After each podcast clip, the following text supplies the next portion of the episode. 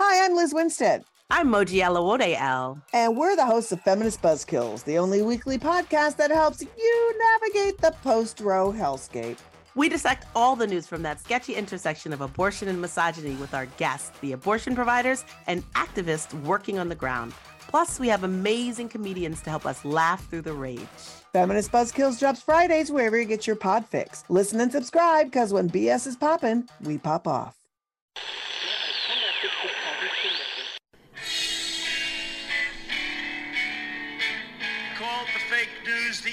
Of the people, and they are. It's a serious question. I, I appreciate your passion. I share it. I've addressed this question. I've addressed my personal feelings. And I want you all to know that we are fighting the fake news. You're listening to Just Ask the Question Adventures in Reporting with your host, Brian Karem.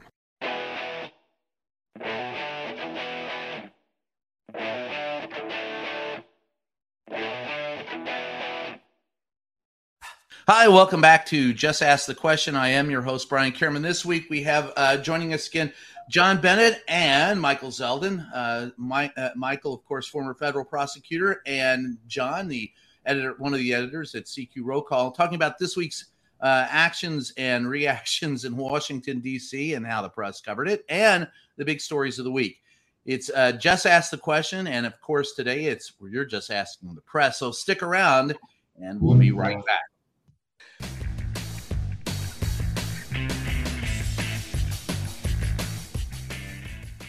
In this modern age of misinformation and deceit, Just Ask the Questions newsletter cuts through the BS and gets to the truth.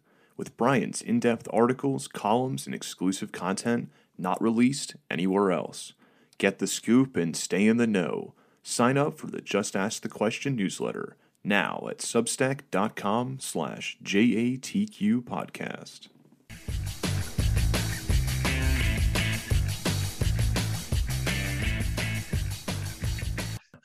Hi, welcome back. It's Just Ask the Question. I am your host, uh, Brian Karem. Again, today with us, uh, John Bennett from CQ Roll Call and Michael Zeldin, former federal prosecutor, to talk about this week's actions in, uh, among other things, the January 6th Commission. And Michael, I'll, I'll start with you. After all that's gone, that we've gone through in seven different hearings, um, do you think that the the uh, that the January 6th Commission has laid out a case uh, to pursue Donald Trump on? And if they have, what do you think it is? Well, if there is a case to be made, of course, either the Justice Department or the state of Georgia or or both.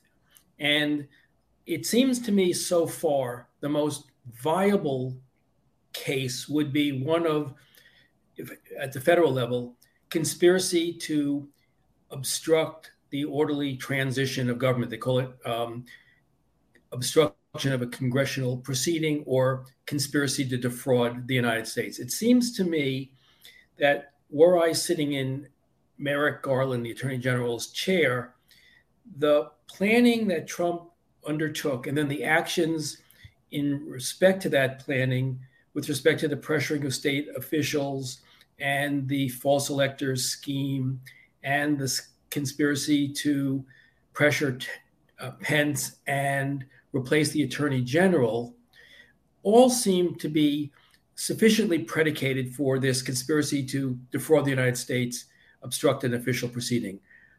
As to whether he conducted himself in a way that violates the sedition or the incitement statutes, I don't think they're they're there the, the, the, the incitement statute, for example, says because of the First Amendment protections involved in it, is that the speech needs to be directed to inciting or producing imminent action, and it's likely to do so.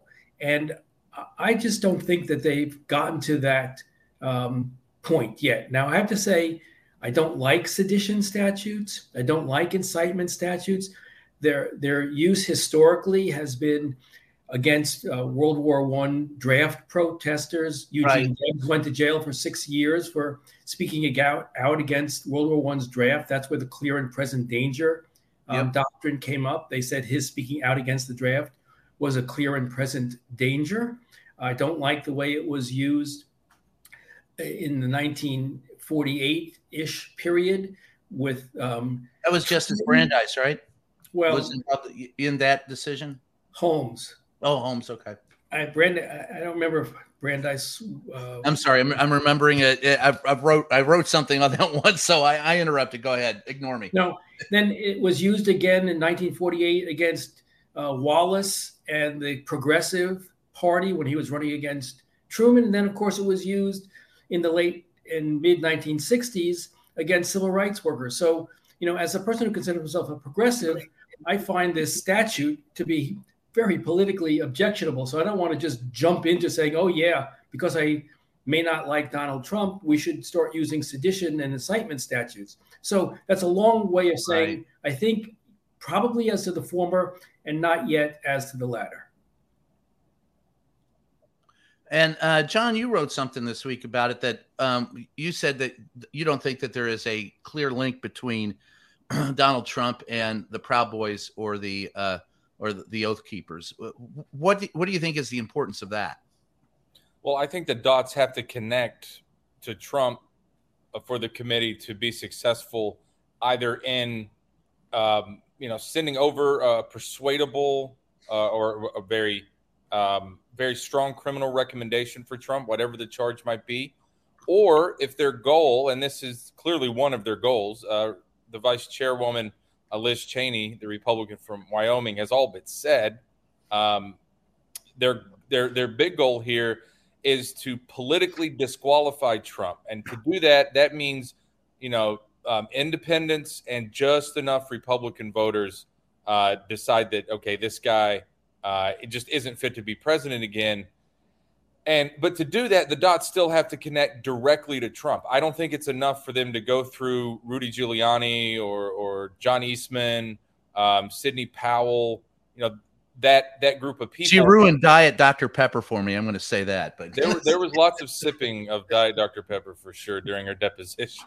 Um, so I, I just think it has to connect to Trump. They have to show that Trump knew about the talk of violence and, and knew that it was likely, um, you know, showing showing a call log that that Steve Bannon got through to the Oval Office twice on January 5th, and then went on his podcast and said, you know, all hell was going to break loose.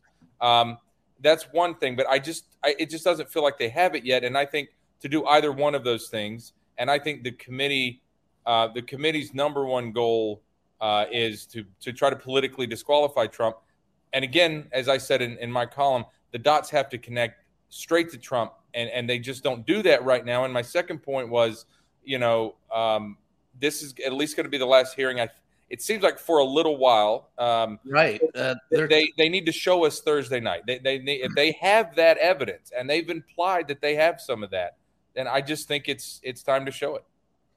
Uh, uh, that and you bring up two things that uh, maybe Michael you can give me a, a, a, your take on, and one is the 14th using the 14th Amendment to make sure that Donald Trump can't run again. I don't think there's enough evidence there to do that, but is and and clearly that Liz Cheney had pointed in that direction. But Michael, do you think they could do that? Well, this is what we started with. In order for him to be legally disqualified. I think he has to be convicted of treason or, or sedition. Um, and I don't think I, I, agree with John that I don't think that they have that legally that case is there. That case is right. theoretically makeable. The problem is that the people who can make it for the government most easily are Mark Meadows, Roger Stone, and um, Steve Bannon. And they'll never the do truth, that. Getting the truth out of any of those three may be more than even a grand jury subpoena to them can can accomplish.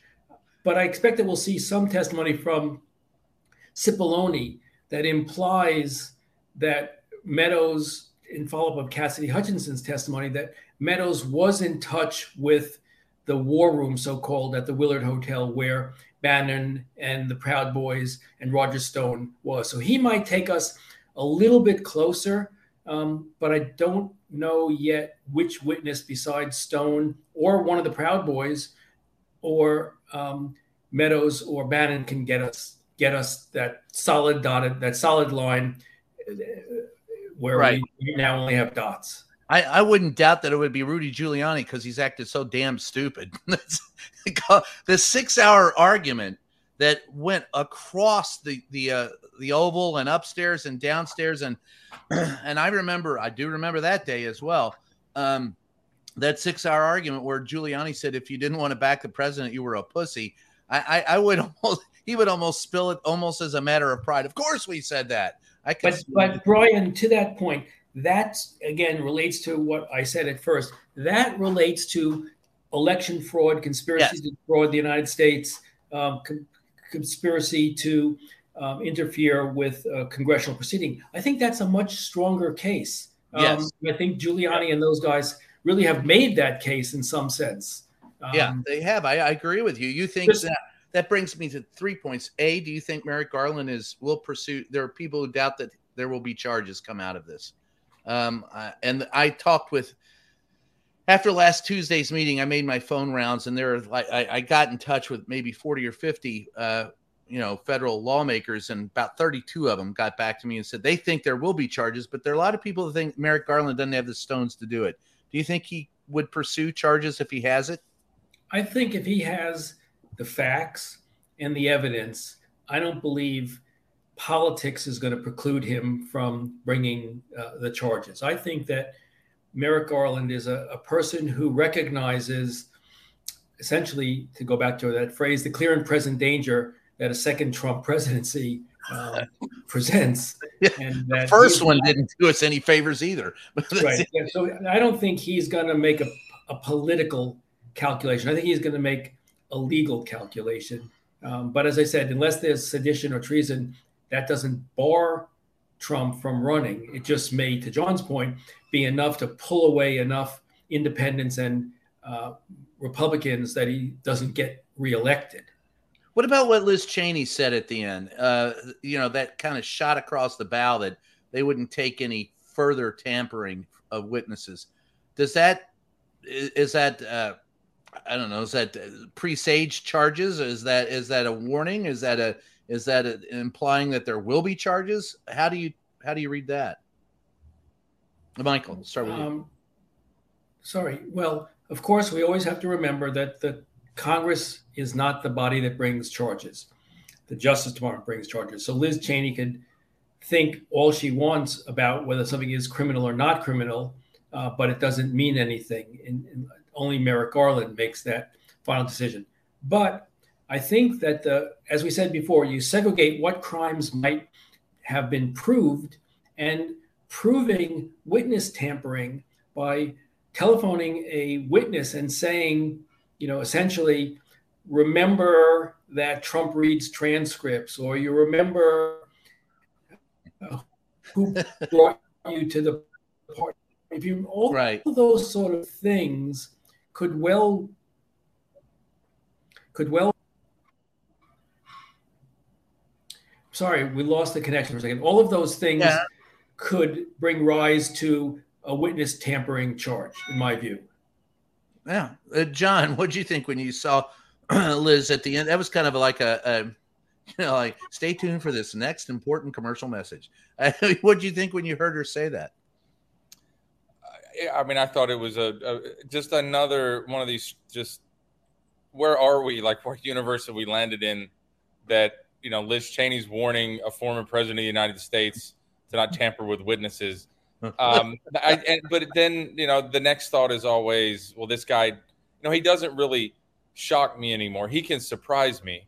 Uh, I was talking with uh, Senator Ben Cardin uh, on the Hill this week, and, and he has a similar uh, view of the wit. I asked him about the witness tampering and what he thought, and and he said the, the kind of the same thing Michael has, and and and that um, that it that there would need to be more evidence than one phone call. He could have been he you know he Trump could could say he was calling to to wish the guy a happy birthday.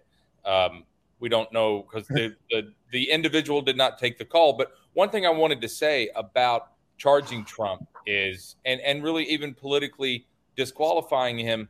If you guys remember the the the NFL Hall of Fame wide receiver Cris Carter was speaking to the rookie symposium a few years ago, and he told them, you know, you guys are going to screw up. You're going to make mistakes. And when you do, make sure within your crew of friends and hangers on that you have a fall guy.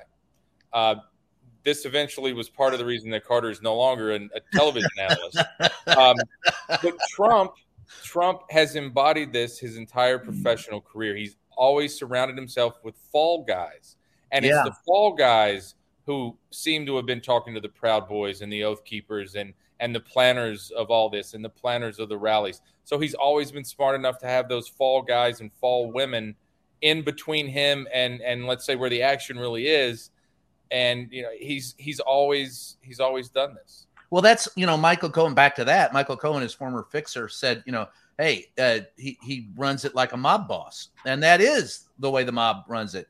You know, I, if you've ever seen Goodfellas, you know, Paulie talked to maybe three people. He didn't want anybody to hear what he had to say, and he didn't want anybody to hear what he was being told. And that seems to be the Donald's way of operating.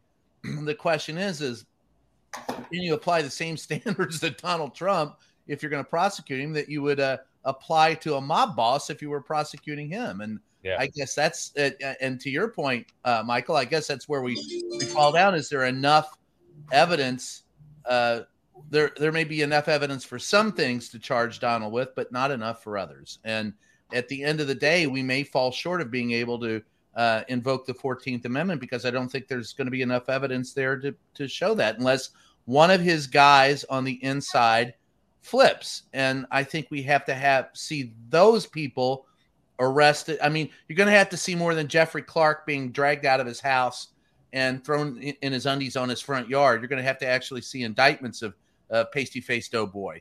And you're going to have to see indictments of Giuliani and, and and all these other people before you get to Donald Trump. Yes. Well, it depends. You can have a conspiracy that includes all of those people. I don't. I don't know. Again, I don't know who. I don't know what there is to know, and I don't know who knows what there is to know. What I've seen from the evidence so far, it looks like there were batches of people who were dealing with the election and the effort to stop the counting of the election and thereby stop the uh, transfer of power. Then there was there were other people who were focused on the Proud Boys and the insurrection and the it will be wild part. And I don't know where those two groups of people overlap. So I don't know even if you indicted a, a, a Giuliani or, or a Jeffrey Clark uh, from the Justice Department, they would actually know what was going on. They might. Well, I think it'd be interesting to see this only, week what the they do in that I keep coming back to uh, in the war room and talking with uh, President Trump are Stone and Meadows and Bannon and that Cipollini, Cipollone rather, Cipollone yeah. may actually have uh, knowledge of that too. Well, that will be like I said. That's going to be interesting You see. They're promising a bang up show this Thursday as they wrap up the series, They're limited documentary series on Donald Trump. But there was the one thing, and I know it stood out in my mind, and and and John, I know you were watching it as well, and, and Michael that when when it was Liz Cheney who said, "Listen, Donald Trump wasn't an impressionable youth. He's a 76 year old grown man responsible for his own actions, and he's not going to be able to plead willful ignorance." So, again, knowing that it's Congress and they don't have the power to charge, they only have the power to turn it over to the DOJ. Do you think she, that's wishful thinking on her part? Or do you think that she knows something that the DOJ is doing and she's tipping us off? Because there are those who think that, you know, they question whether or not Merrick Garland even has a case being investigated right now. And but I'll go back to the fact that they did seize Eastman's uh, phone messages and they did throw Jeffrey Clark out of his house and search him. So that does tell you that there's a grand jury impaneled somewhere. So I, I think the idea of, of of saying, well, we don't even know if Merrick Garland is investigating it. That's a, that's a ridiculous point right now. But John, what do you think when you saw Cheney? Did do you think that she had some advanced knowledge of what's going on, or or it's wishful thinking on her part? I think it's posturing. I think there. I sense that there's some disagreement inside the committee on what they should do whenever they wrap up their work. Um, and and Cheney is clearly in the camp of criminal referral, and I don't think that's going to change. You know, if they have this hearing and then, um, you know, continue their investigation for another two months, and I think folks like Bennie Thompson, the chairman, um, he's he's more skeptical about a criminal referral. You know, he his comments are that's not what our our charter is. That's not what we're here to do. So um, that's how I read that comment by Cheney, and I would expect her to keep that posturing up. And but we we don't need a criminal referral, do we, Michael? No, absolutely Yeah. not. You know, the the if you look at Watergate, uh, you know, as a template, the Justice Department and the U.S. Attorney's Office were pursuing investigations of the burglars and those in the in the broader conspiracy, and they didn't need Sam Ervin to tell them to do that, and they didn't need Sam Ervin to refer who who was the you know the leading Watergate congressional investigator. They didn't need um, Senator Ervin to tell them what cases they should consider.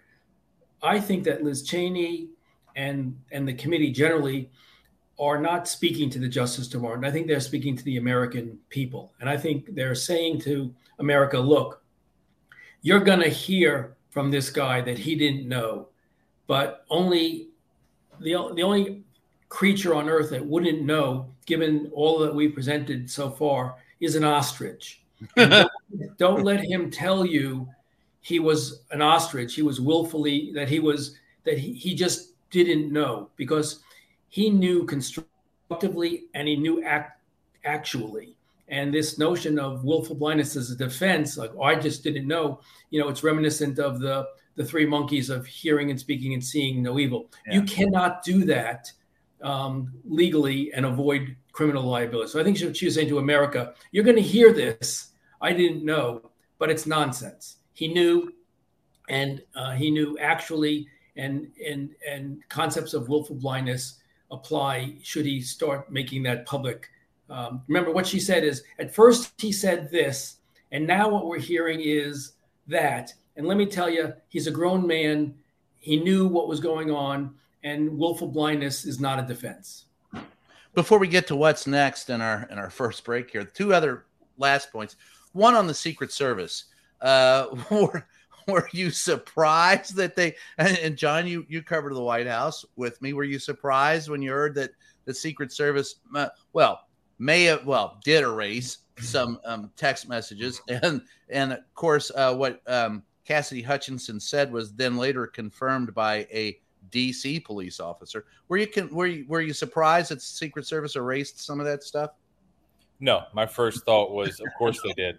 Yeah. Uh, this is not the this is not the first time that agency uh, has been involved, shall we say, in in something like this. Yeah. Uh, they destroyed records. Um, I believe it was uh, it was Watergate. Uh, th- they've done this before. A couple days after investigators asked them for records. At that time, those were paper records. Um, this is the digital version of. Uh, and, and recoverable, by the way. That's so. That's so. uh, You would eventually, think. yeah, I think, think they're out there somewhere, right? Yeah, right. They will be recovered. And so, Michael, is that a crime? Well, if you if something is requested from a federal prosecutor or Congress, and with that knowledge you purposefully destroy it, that's called destruction of evidence, and that can be a crime. I don't know that we're there, um, but the the implication is from Congress by the issuance of the subpoena is they don't trust the Secret Service, as John says, with good reason historically.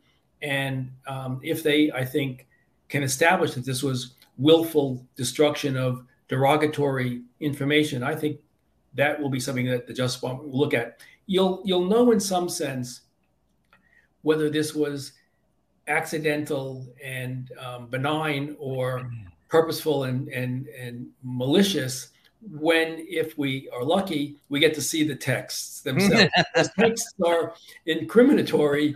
And, you know, the notion of I, I, the dog ate the homework is a little bit less um, compelling.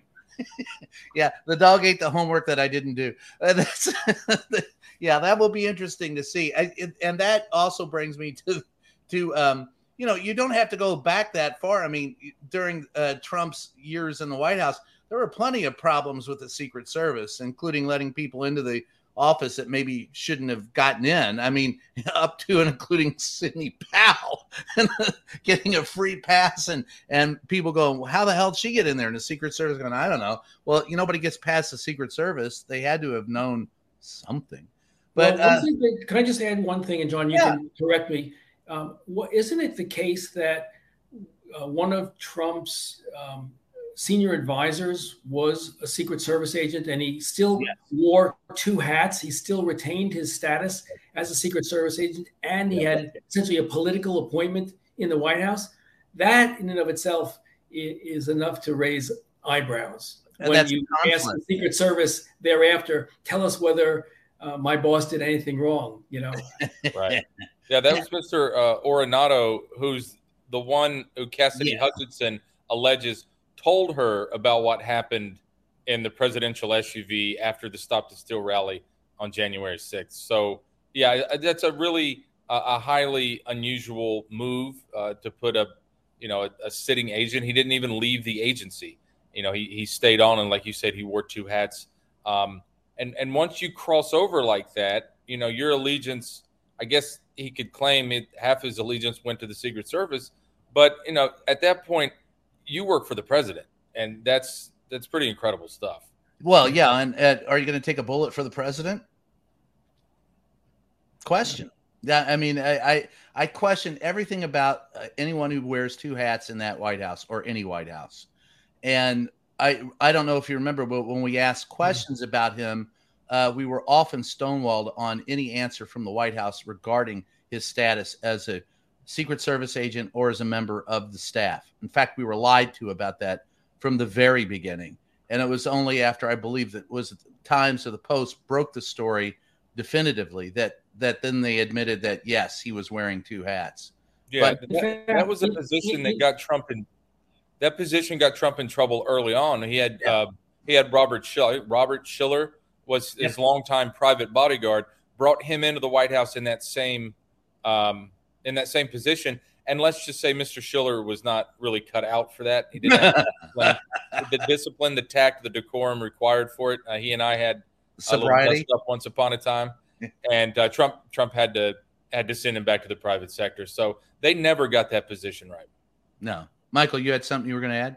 Well, I was going to say, and, and again, John, uh, fill me in on the facts, but the, there's an, another aspect of the controversy around the civil uh, about the Secret Service is with the Department of Homeland Security and the Inspector General of that agency, and questions about whether Homeland Security and Secret Service has been um, you know, lack of lacking in sort of cooperative spirit over a, a, longer period of time than just this. Oh, that's right. Yeah, yeah, the, yeah. no doubt, absolutely. Sure. Yeah, I mean, they, they well said, documented. Yeah, the, the Secret Service put out a statement after the Hutchinson testimony and said they would. Re- they didn't. You know, we got this. Brian, you like to ask what something the media got wrong. Well, we we continue to get this wrong. The Secret Service didn't didn't say explicitly we're going to provide someone to testify to respond to Hutchinson's allegations. They said we will respond on the record to the committee. Yes, you can do that in a number of ways.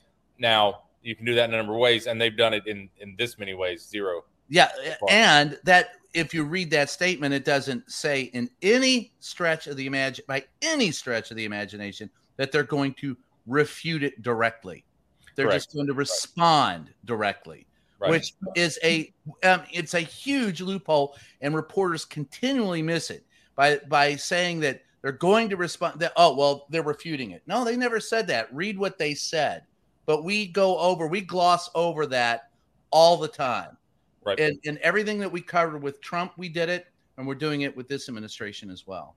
But, um, but I guess the Brian, the question I was trying to ask inartfully was, isn't there was hasn't there been a problem with the Inspector General of DHS, Department of Homeland Security, that uh, into which Secret Service somehow rolls up, and that historically they are at the lowest number of uh, internal investigations in the history of the DHS Inspector General's office, which is another thing which speaks to sort of a, a lack of seriousness of, of, of, purpose in policing themselves. Well, Michael, I go uh, further than that and say there's a problem in the Inspector General's office of DHS and the Department of Justice. But yes, to your point, yeah, there has been. And uh, there have been considerable questions that have been asked and unanswered regarding the uh, Office of Inspector General and the DHS.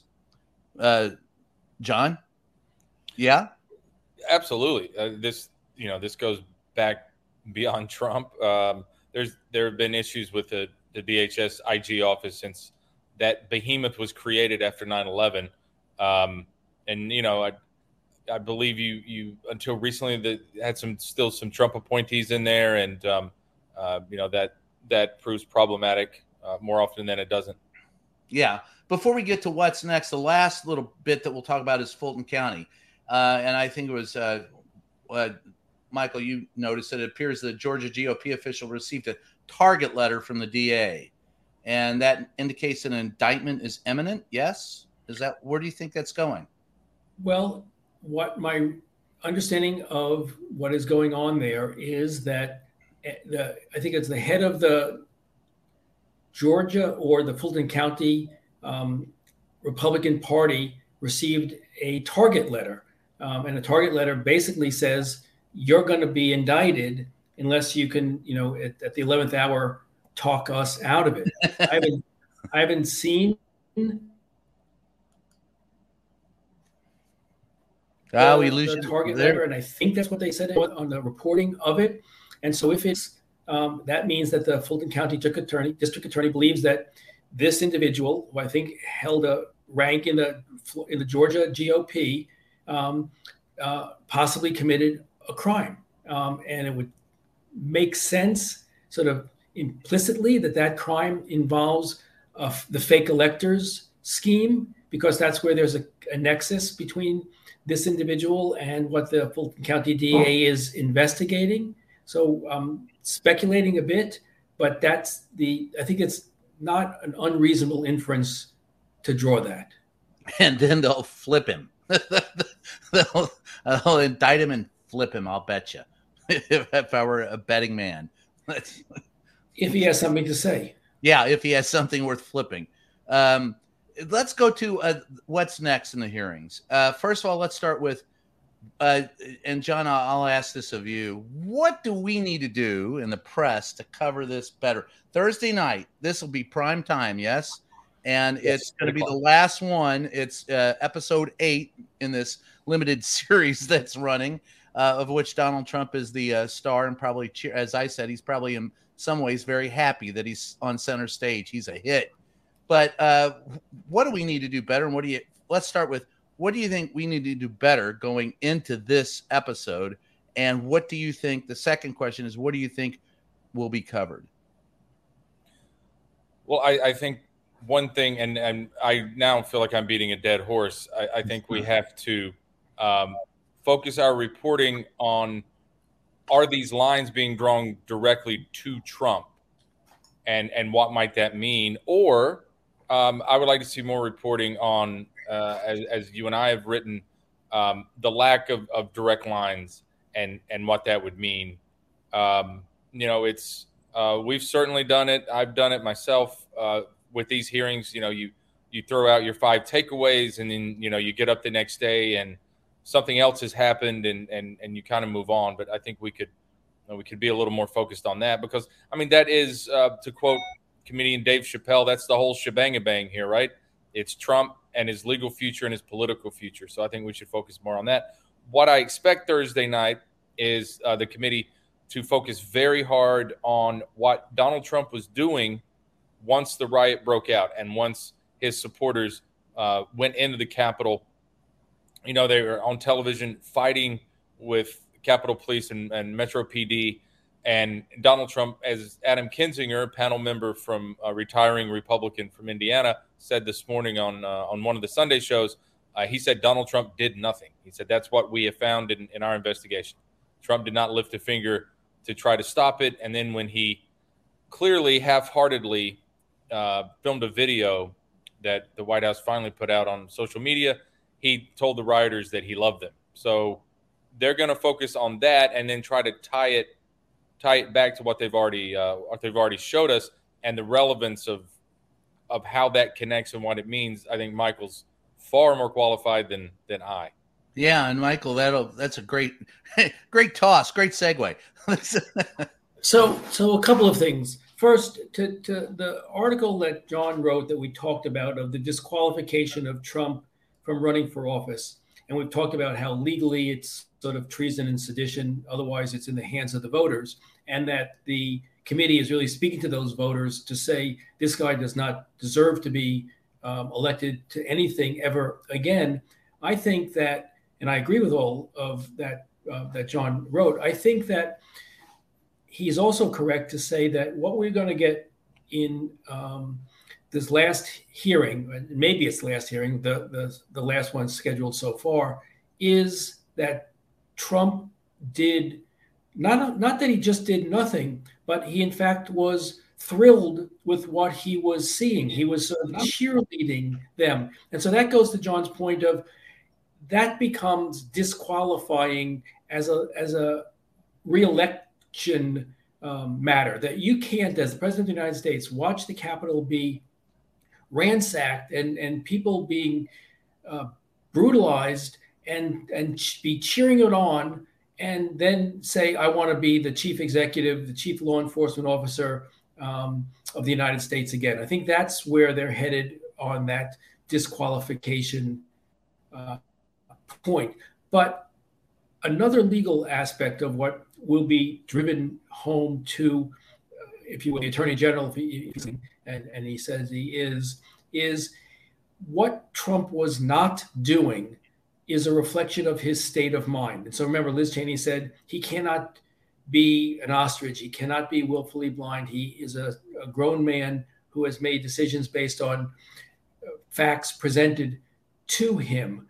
That in this case, when he does nothing, when he's cheering these people on, it is an indication that it is accomplishing which he that which he wanted to do over the course of the seven parts of his conspiracy. Remember the, the seven parts of the of the conspiracy that that that Liz Cheney laid out in day one was one, the big lie, two, the plan to replace the attorney general, three, the pressure campaign on Pence, four, the pressure campaign on state elected officials, five, the false electors scheme, and six, the summoning and assembling of and directing the, the, the mob. So I think that what we're going to try to do is wrap up on Thursday to say we've established that Trump did all of those other things, had knowledge of all those other things, is therefore potentially indictable for the conspiracy to do all of these things.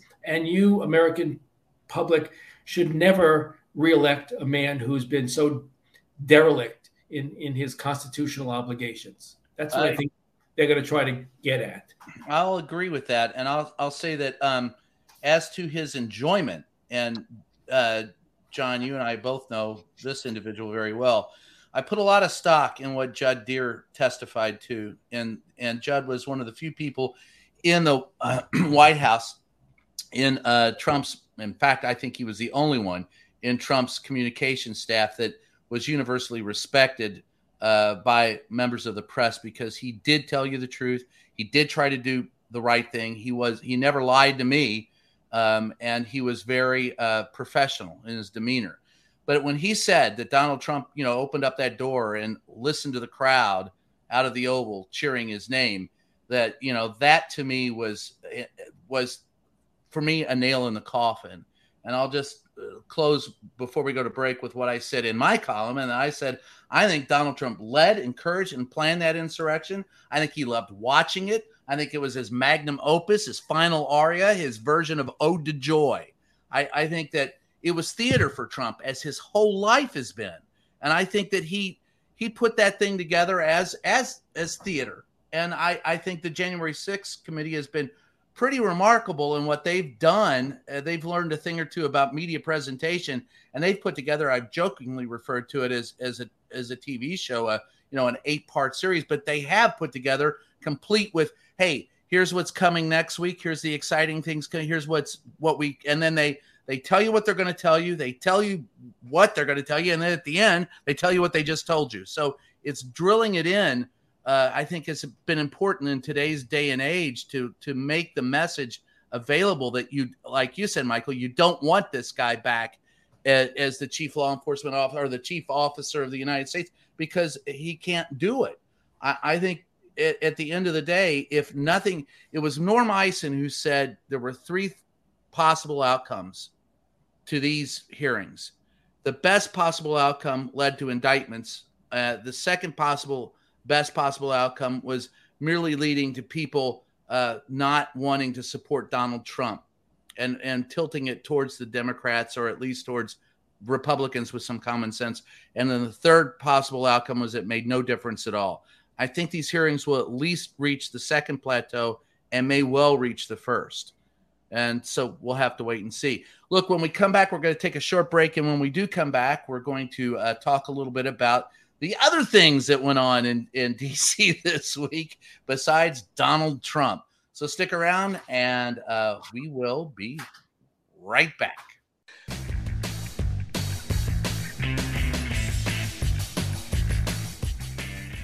Hey, Just Ask the Question podcast listeners. If you've got a second, head on over to Twitter and follow our official page, JATQ Podcast. That's JATQ Podcast. Again, that's at JATQ Podcast.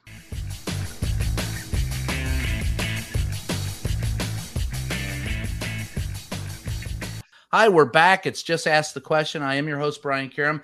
And with us today, our, our weekly wrap up of what went on in Washington, D.C., we have uh, John Bennett from uh, Roll Call CQ, CQ Roll Call, uh, and Michael Zeldin, former federal prosecutor and often seen on uh, common common well you, are not I I, I, I, I, said that last week. I won't misstep but we often see michael on uh, tv these days on uh, several different shows just not with one in particular.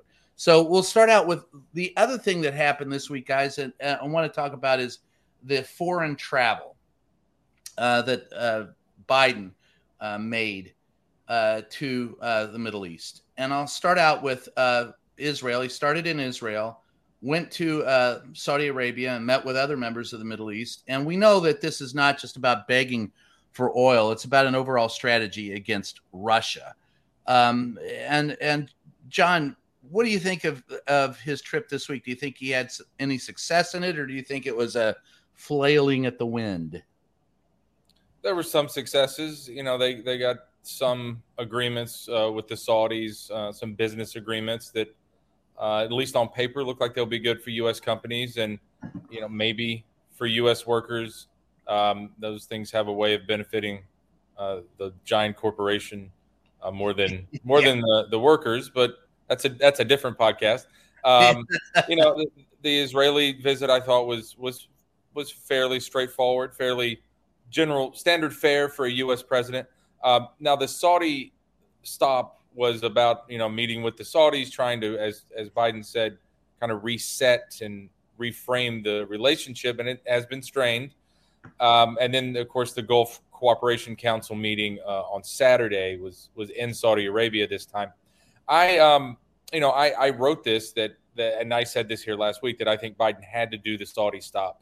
Um, I, I just, I just looking at the world realistically to counter Russia, to counter Iran, and yes, to maybe start doing more on uh, getting gas prices down and, and, energy prices in general, you can't ignore the Saudis. You can't pretend that they're not a major player in all of that. So he had to go, but I don't think it went very well. Um, I, I think that? I think the Crown Prince uh, MBS uh, played Biden. I think he played the U.S. media. Um, this guy is is you know ding, ding, ding. you know he he yes, he, he he he looks like he was behind the murder of Washington Post. He was. Yeah, Jamal uh, Khashoggi, but but MBS he's he is good at what he does, and and he pulled it off again. I thought it was a this the Biden the Biden uh, Friday uh, activities and meetings with the Saudis and photo ops um, with MBS front and center the whole time uh, was just a huge win for MBS and the Saudis. Uh, I, I, I think um, alone. I think I think the American people and the press corps should have a big bone to pick with the president and his staff because they told us and the people by extension, the American people, that you know he oh he's not going to meet with MBS and they're not going to have a lot of one-on-one uh, interaction and MBS is going to be in the room because he's also the defense sec- the defense minister. Um, and then MBS is guiding Biden through the palace. He's escorting Biden into all the meetings, the meeting with the king, the the then then they had a separate meeting that MBS led uh, for the Saudi side, and and he was beside Biden the whole time. They were chit chatting, they were chummy, and you know that is not number one. That's not what Biden said the trip was was going to be. Yes. And number two, uh, candidate Biden said he would never lie to the American people, and he, broke, he broke he broke two campaign pledges in Saudi Arabia. And he said it, that he would treat Saudi Arabia as a pariah, Right. and that he would Yeah, that's the suspend, second. Right. yeah, and then he would suspend MBS's phone privileges. He wouldn't allow him to be around when when he was talking to the king, and he clearly lied about both of it. And that's my question coming this week in the briefing room: is did not the uh, American president? He said he would never lie to us. Did he not lie to us when he said he would hold uh, Saudi Arabia accountable for what they did? But I will say even more so with the Jamal Khashoggi thing. The thing that bothers me most about that is, look, let's just be honest. It has become much less safe for reporters around the world due to that action and our inaction in regards to his being murdered and dismembered and of course incinerated he was you know that's a great documentary that you need to see on Khashoggi but what that tells you the United States of America is not going to come to the defense of any reporter in the United States anywhere else outside of the world and if uh, things were different here that that um, they won't come to def- our defense here either. It's made it increasingly precarious to be a foreign correspondent anywhere in the world because of the actions of MBS and the lack of action of the United States. And so, Michael, to you, I will ask. I don't think there's a legal action that can be taken against anyone in this regard, but the spirit of what the United States is for and a free speech in the First Amendment carried internationally, it's just it doesn't it seem to be against the ideals enshrined in our Constitution. Well, on my podcast, I interviewed this guy who wrote a book called Free the Press. Who's that guy? Brian Karem, I think, is, is the name. And if I remember, if I remember that conversation between us, seriously speaking, Brian, on, on our Yeah. podcast, on my podcast, it's a great episode, and we talked about how um, fr- uh, reporters are in greater jeopardy now than they've been perhaps ever, or at least in, in a long time, and that on the scale of freedom of the press, the United States is declining. We are we are not anywhere near the top of protecting our um, uh, our free press and, and and the and the journalists that constitute it.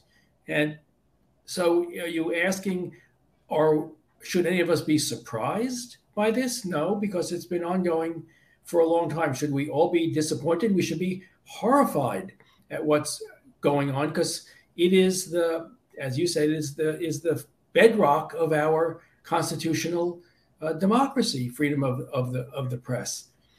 But political exigencies sometimes take priority over um, constitutional principles. And it's not just Biden, and it's certainly not just Trump, but we've seen this, you know, over and over and over. Um, in the end, the our economic system is um, the most important thing for politicians to protect who want to be reelected, and and they will always sacrifice principle for their their own economic well-being or the what they consider to be the economic well-being of, of, of the country. Well, and doesn't that just isn't that just fine and dandy. That that, but I I uh, it angers me uh, seriously. But um, John, you know, one thing that you mentioned was how the press handled it when we were there, and um, I, I think we asked the question. We did ask the question about MBS, but we didn't. I don't think we put it directly to the president, and I I thought that we we didn't cover the BS that came out of MBS. We got played as well as as as uh, Biden did. You? Yep, I, I totally agree. Um, I, I, this this became a very, to me, um, confusing at times.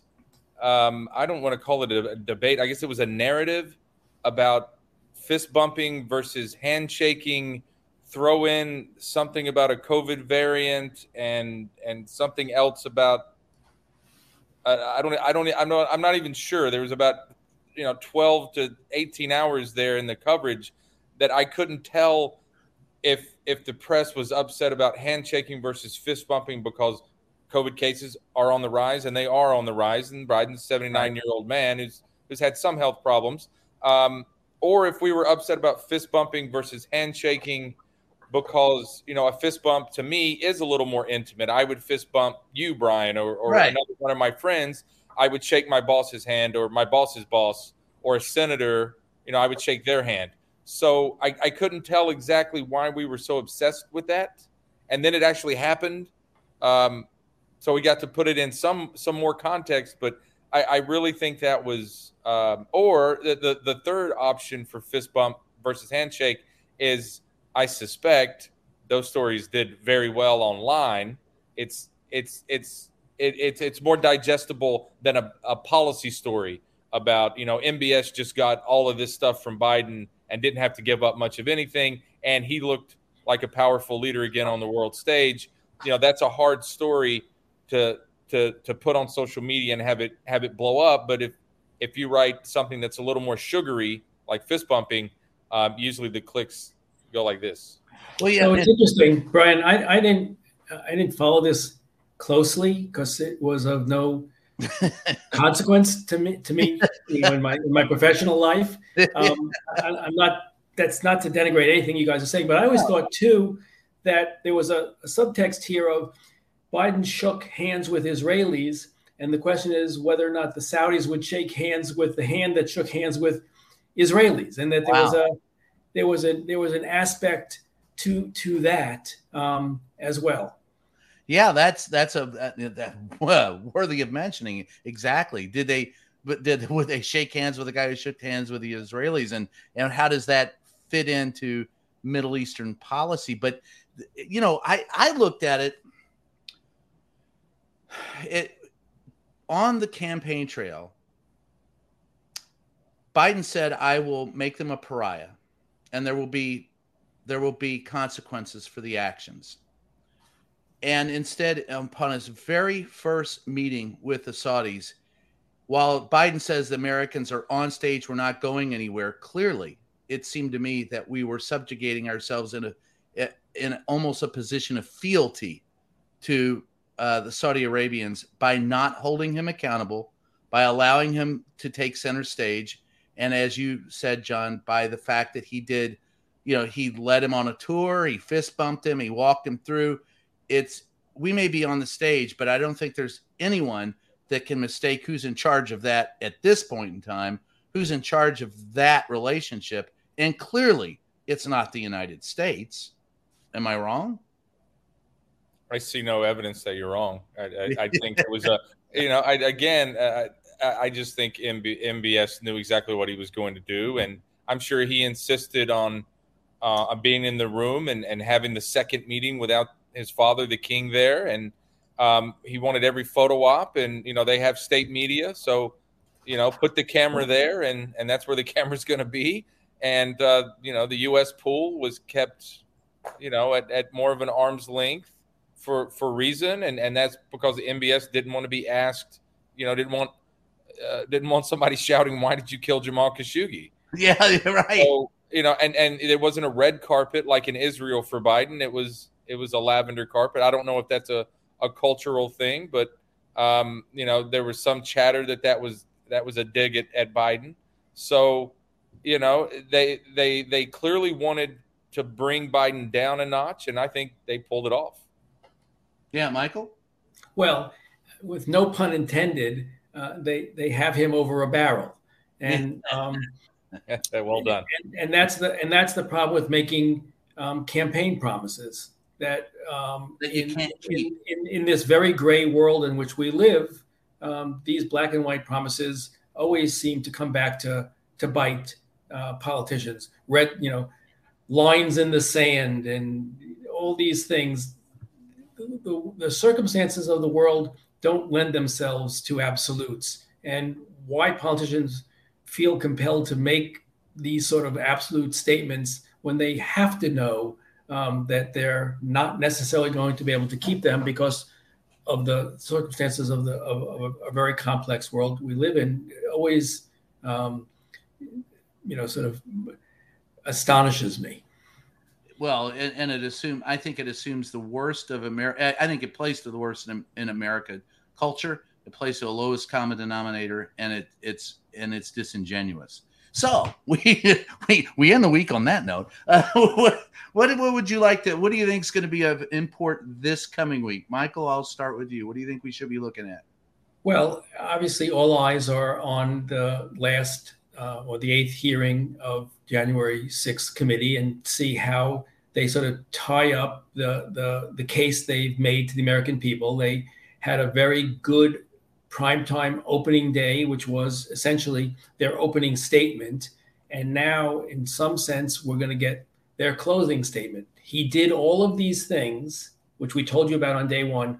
And then, when the plan came to be, when this well executed plan came to be, he stood by and cheered. He cheered as Americans were being assaulted by white supremacists that he brought to the Capitol. I mean, that's the the closing argument. It's not enough to say this is a crime or this should be referred to as a crime. It's a, a question of moral bankruptcy. And if they can make that, that this is a morally bankrupt person who does not qualify to be the leader of, of anything, then I think they'll have succeeded in their political um, uh, aspirations. And then we have to see if there whether there are any law changes that they can enact um, to give some protection against this happening again. What, uh, John, to you, what do you, how do you think, what are we looking for this week? Yeah, yeah that's clearly the main event uh, Thursday night. Uh, I, but I also, I want to see number one, how they, uh, the White House answers your question, Brian, about uh, Biden and, and MBS. Uh, I think um, how that shakes out this week is, is, is the number two, of number two importance and and just can this White House get any traction going? Uh, they've got a chance this week to on uh, on the Senate floor uh, pass a slimmed down version of a, a bill that was intended to um, make the U.S. more competitive with China in, technology in a number of different areas. They've stripped out some the, the semiconductor language. Um, and they're trying to pass a bill to help U.S. Uh, semiconductor manufacturers. That's a huge issue. So they can grab they can grab a quick win this week, then maybe come back before August recess, uh, do prescription drugs, Medicare uh, negotiating with uh, with with drug makers. They can pass that maybe in the next few weeks, and they've got two wins, uh, two pretty quick wins. They're incremental. It's not what the progressives want necessarily, but it's a 50-50 Senate. It is what it is. But can the Democrats? And I tweeted this out. Can the Democrats though? can they take yes for an answer? Can they take incremental progress in their eyes, incremental victories, or or will they once again wrestle defeat from the jaws of incremental victory? And remember, the founders set up the system for incremental yes incremental steps. They weren't the art of the art of half a loaf. Right, not these. Right, exactly. So can can the Democrats get some wins here in the next few weeks? We'll get the first uh, bite of that uh, this week if the Senate can, can move that semiconductor bill. Well, and I will say I'll I'll, I'll add that uh, Michael, I think you're right, and, and and John, I think you're right on both those counts. I'll add this to both of those. I think that we're going to find out this week in in the uh, eighth episode of the hearings whether or not Um, I think there will be a, a path to what happens in the midterms. I think that will help set a path to what happens in the midterms. And to your point, John, I will say that the bigger question coming out of the Biden administration, if they get those two small incremental victories, will they piss them away by not promoting them the way they did the infrastructure bill and everything else positive that this administration has done? It's buried it. It has its messaging is off. I think the press is off and covering it. I think we're still so very damn happy that Donald Trump is out of office that we can't look at uh, Biden. Uh, we can't look at him equitably. We can't look at him seriously. We can't look at him the way we should look at him because there are too many reporters that are sitting there looking, going, well, gosh, it's better than having Donald Trump. And that's such a low bar to crawl over that we should at least aspire to a little bit more. So that with with that said, you know, last week I, I and I hope you two can hear this. Last week we talked about the Yankees going away, but Michael, uh, this is one thing we should take going away that I wish we talked about more often.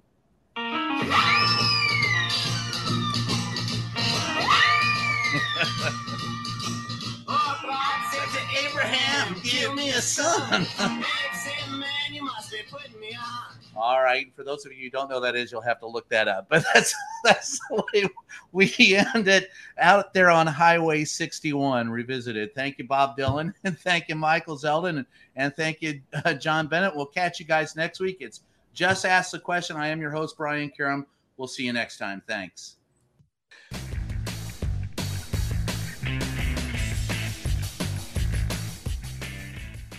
In this modern age of misinformation and deceit, Just Ask the Questions newsletter cuts through the BS and gets to the truth with Brian's in depth articles, columns, and exclusive content not found anywhere else. Get the scoop and stay in the know. Sign up for the Just Ask the Question newsletter now at substack.com slash JATQ podcast.